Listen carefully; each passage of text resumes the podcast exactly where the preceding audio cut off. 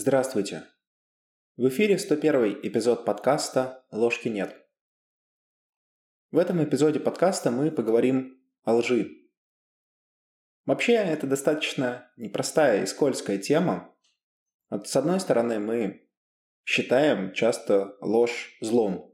Например, когда говорим об этом детям, говорим им, что врать нехорошо. С другой стороны, даже отъявленные моралисты признают, что иногда бывает ложь во спасение. Давайте попробуем разобраться в этой теме. И начнем мы с, казалось бы, достаточно простого вопроса, почему вообще мы лжем? Вот Питерсон в своей восьмой главе утверждает, что это происходит от нашего желания манипулировать миром. И мы это обсудим более подробно чуть позже – но пока я бы хотел вспомнить двух знаменитых психологов, учеников Зигмунда Фрейда, а именно Альфреда Адлера и Карла Густава Юнга. Что они думали по поводу лжи? Вот если вспомнить Адлера, то у него было такое понятие, как жизненная ложь. Под ней он подразумевал первичную защиту в виде рационализации. Иными словами, попытку оправдать нечто. Это отказ признать присутствие проблемы или какой-то трудности в жизни. Адлер считал, что ложь может разжигать болезнь, так как она дает привычный и защищенный путь для поиска признания и установления отношений с другими людьми. Иными словами, по Адлеру вместо того, чтобы разбираться с проблемой, мы пытаемся убежать от нее с помощью лжи. То есть ложь как психологическая защита. Для Юнга ложь связана с отказом от собственной самости. Когда мы лжем, мы по нему совершаем грех, нечто против своей природы. Мы отказываемся от себя самого в угоду чему-то извне, будь то люди, обстоятельства или нечто иное. Отказ от собственной идентичности не дает нам развиваться, не дает проходить путь индивидуации, что, собственно, и вызывает невроз, чьей функцией становится вернуть нас на путь истинный. Питерсоновский ответ же, как я упоминал ранее, гораздо более прозаичен. Мы лжем, чтобы манипулировать реальностью. Я позволю себе немножко расширить и упростить эту мысль. Мы лжем, потому что нас что-то не устраивает. Быть может, нас самих, быть может, в мире в целом. Однако честное признание потребует достаточно серьезного мужества, в то время как есть более простые пути, одним из которых и является как раз манипуляция. Питерсон пишет, вы можете использовать слова, чтобы манипулировать миром ради того, чего хотите добиться. Это означает быть политиком. Это трюк. Это фишка недобросовестных маркетологов, продавцов, рекламщиков, пикаперов, одержимых лозунгами утопистов и психопатов. Это речь, в которую люди погружаются, пытаясь влиять на других и манипулировать ими. Какие могут быть цели у такой манипуляции? Питерсон перечисляет достаточно много вариантов. Навязать другим мои идеологические убеждения, доказать, что я был прав, казаться компетентным, рвануть на вершину иерархии, избежать ответственности, продвинуться, оправдать свой цинизм и так далее. Здесь я бы хотел остановиться немножко поподробнее и попытаться вот эти цели, которые он перечисляет, как-то сгруппировать. Ну, просто для того, чтобы лучше их осознать, ну и как следствие научиться распознавать в своем поведении. Пока они обитают на бессознательном уровне, по сути, они управляют нами в некотором роде. Наше поведение становится уже не совсем нашим. Это может быть, например, какой-то паттерн из детства, который возник в родительской семье. Это могут быть адаптации, которые возникли в школе или на работе. Иными словами, все то, что когда-то нам помогало жить, но не факт, что все еще помогает. Поэтому давайте попробуем как-то эти манипуляции категоризировать. И в качестве основы я предлагаю взять психологические потребности, которые есть у каждого человека. Ну, первая психологическая потребность, они, кстати, упоминают Десси и Райан в своей замечательной теории самодетерминации – это доказать собственную компетентность. Вот какие здесь могут быть варианты. Ну, самый простой – казаться компетентным. Мы манипулируем другими, чтобы другие не поняли, что мы на самом деле некомпетентны. Или альтернатива – доказать, что я был прав, когда мы что-то совершили в прошлом, в чем мы не уверены, но если вдруг мы признаем свою неправоту, о боже, другие люди могут подумать, что мы некомпетентны полностью во всех возможных вопросах, а не только в этом. Это может быть связано и с попыткой навязать другим собственные идеологические убеждения. Здесь, правда, может быть несколько вариантов. Это может быть как связано с компетентностью, ну, дескать, раз я выбрал какие-то идеологические убеждения, то если я ошибся, то я некомпетентен. Но это может быть связано и с неуверенностью в этих самых убеждениях. В общем, первая категория связана с компетентностью. Вторая, как раз по Адлеру, с тем, чтобы получить больше власти. В эту категорию попадают манипуляции вида продвинуться, рвануть на вершину иерархии или, кстати, неожиданно капитализировать свою уязвимость. Есть такая стратегия, когда человек прикидывается уязвимым, но на самом деле делает это для того, чтобы с помощью манипуляций управлять другим человеком. Управлять ведь можно не только силой, но и, как ни странно, уязвимостью, когда мы эксплуатируем, например, чувство вины. Итого вторая категория – это власть. Третья категория связана с несколькими понятиями, которые друг с другом также связаны. Это снятие себя ответственности и или попытка избежать выбора или конфликта. В общем, все, что связано с ответственностью и выбором. И здесь варианты следующие. Это может быть напрямую избежать ответственности, или, как говорит Питерсон, цель-близнец, выразить доверие к чужим действиям. То есть, по сути, мы говорим другому, что мы ему абсолютно доверяем, и тем самым перекладываем ответственность на вот этого самого другого. Это может быть попытка оправдать свой собственный цинизм или свою антисоциальную точку зрения какими-то аргументами. Ну и свести к минимуму внезапный конфликт. То есть вместо того, чтобы пытаться разобраться в реальных первопричинах конфликта и сделать так, чтобы этот конфликт в будущем не повторился, чтобы реальные причины были как-то проработаны, человек просто манипулирует ситуацией, как-то это заглаживает, хотя в реальности конфликт остается открытым. Здесь, кстати, есть еще одна связанная категория – отказ от развития. Этот отказ может быть продиктован, например, тревогой или страхом. Пример, который приводит Питерсон, это поддержка собственной наивности. То есть, по сути, вместо того, чтобы развиваться, вместо того, чтобы принять ответственность за собственную жизнь и стать взрослее, человек поддерживает наивный взгляд на мир, предполагая розовых пони и единорогов. Разумеется, это тоже в некотором роде манипуляция. Манипуляция реальностью или тем, каковой она является, хотя на самом деле таковой не является. Ну и последняя категория, я бы ее назвал категории, связанной с самооценкой или социальной желательностью, она направлена на то, чтобы увеличить, повысить свою самооценку. И здесь есть следующие варианты, о которых говорит Питерсон. Привлечь к себе львиную долю внимания. Убедиться, что я всем нравлюсь. Предстать в образе мученика.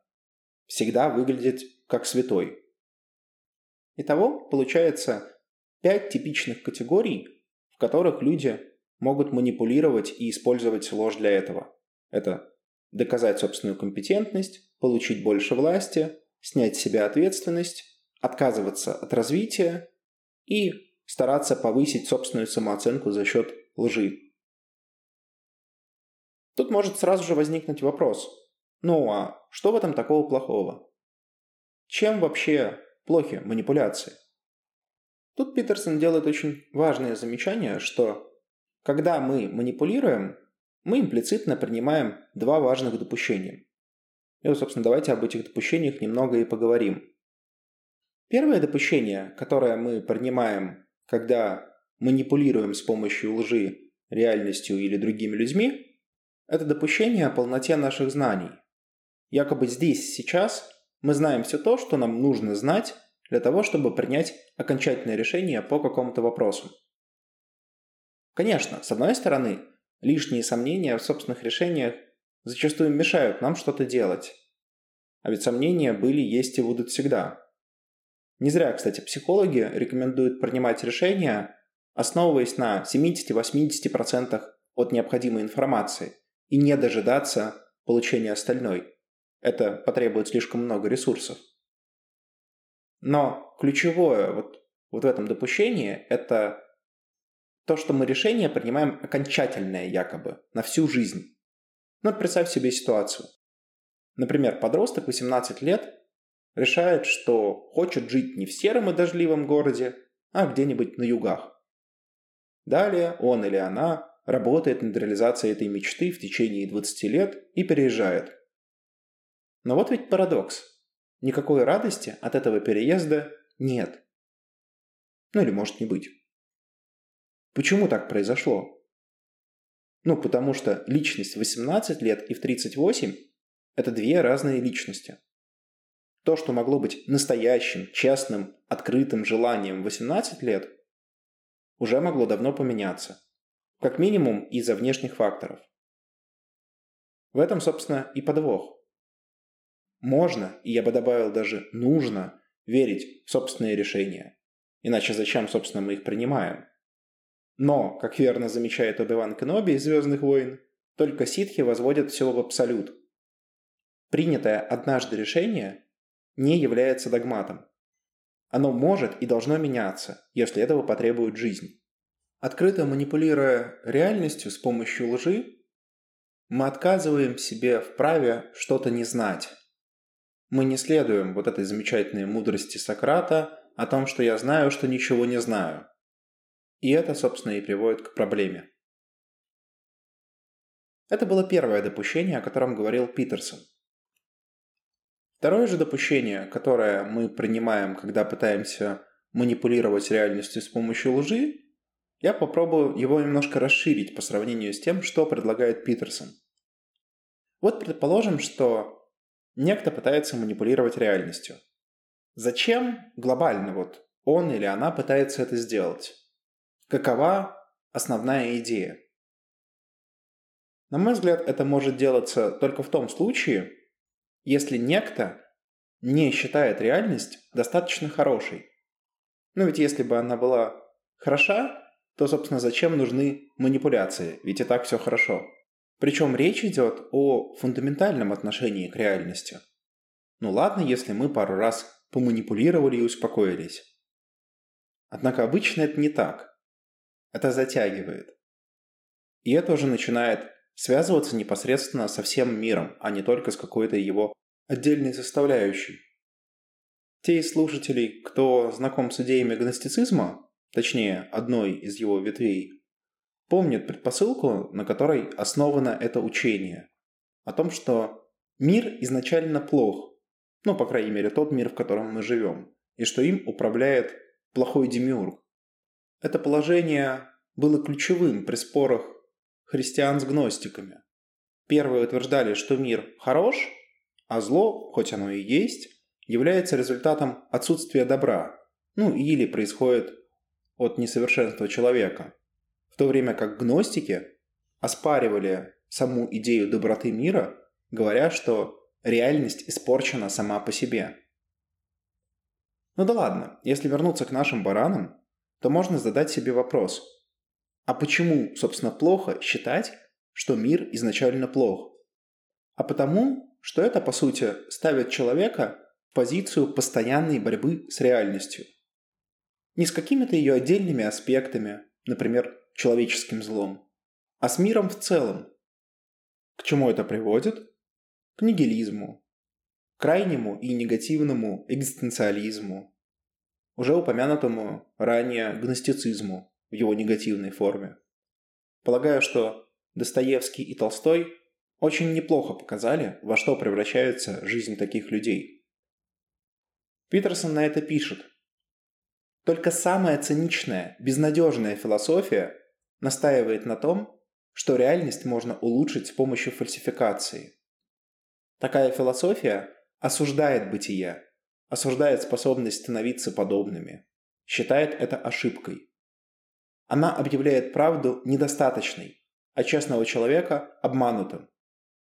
Такая философия одновременно приводит мир к свойственной ему испорченности и осуждает его за это. Заметьте, здесь речь идет именно об испорченности мира. Можно вполне нормально жить с идеей о том, что реальность по своей природе нейтральна. Ни добра, ни зла. Но такой реальностью нет необходимости манипулировать. Ее имеет смысл организовывать, улучшать, но не манипулировать. Можно провести аналогию с металлом. Сам по себе он ни плох, ни хорош. Но кузнец может сделать из него как оружие, так и столовые приборы. И да, как и во многих других жизненных вопросах, никто не мешает проверить характеристики реальности самостоятельно. Зачем принимать чьи-то истины, когда можно на своем собственном жизненном опыте сделать свои, единственные правильные выводы? Питерсон это резюмирует таким образом. Хорошо ли существование? Вы должны пойти на этот ужасный риск и выяснить это. Живите в правде или живите в обмане. Принимайте последствия этого и делайте собственные выводы. Это акт веры, на необходимости которого настаивал датский философ Кierkegaard. Успех хорошего примера всегда можно приписать удаче. Так что вам надо рискнуть вашей особенной индивидуальной жизнью, чтобы все выяснить. Именно этот риск древние описывали как принесение в жертву личной воли ради воли Бога. Это не акт подчинения, по крайней мере в том смысле, в котором понимают подчинение сейчас. Это акт смелости. Это вера в то, что ветер отнесет ваш корабль в новый, лучший порт. Это вера в то, что бытие может быть исправлено становлением. И позволю от себя добавить, что это то мужество, мужество быть, о котором говорит Тилих. То мужество, которое способно противостоять экзистенциальной тревоге, которая, по мнению экзистенциалистов, является неотъемлемой частью бытия. Давайте попробуем резюмировать. Манипуляции шаг за шагом укореняют нас в прошлом, заставляя вновь и вновь идти по проторенной дорожке, закрывая возможности для развития и реализации наших новых «я», я уж молчу про то, что выбранные стратегии поведения уже давно могли перестать быть адаптивными. Манипулируя, мы привыкаем к ощущению того, что с реальностью что-то не так, что если ей не управлять, то она обязательно выкинет фортель. Подобный гиперконтроль, даже в более простых вещах, типа восприятия или управления сотрудниками, не приводит в перспективе к хорошим результатам. Да и как можно контролировать кого-либо полностью – если мы не можем даже контролировать себя. Так вот, этот гиперконтроль невозможен в мелких вещах, что уж говорить про реальность в целом. Это можно выразить старым добрым греческим словом. Хибрис – гордыня, заставившая пасть и не вернуться на небеса Люцифера и погубившая Икара. С вами был подкаст «Ложки нет». До новых встреч!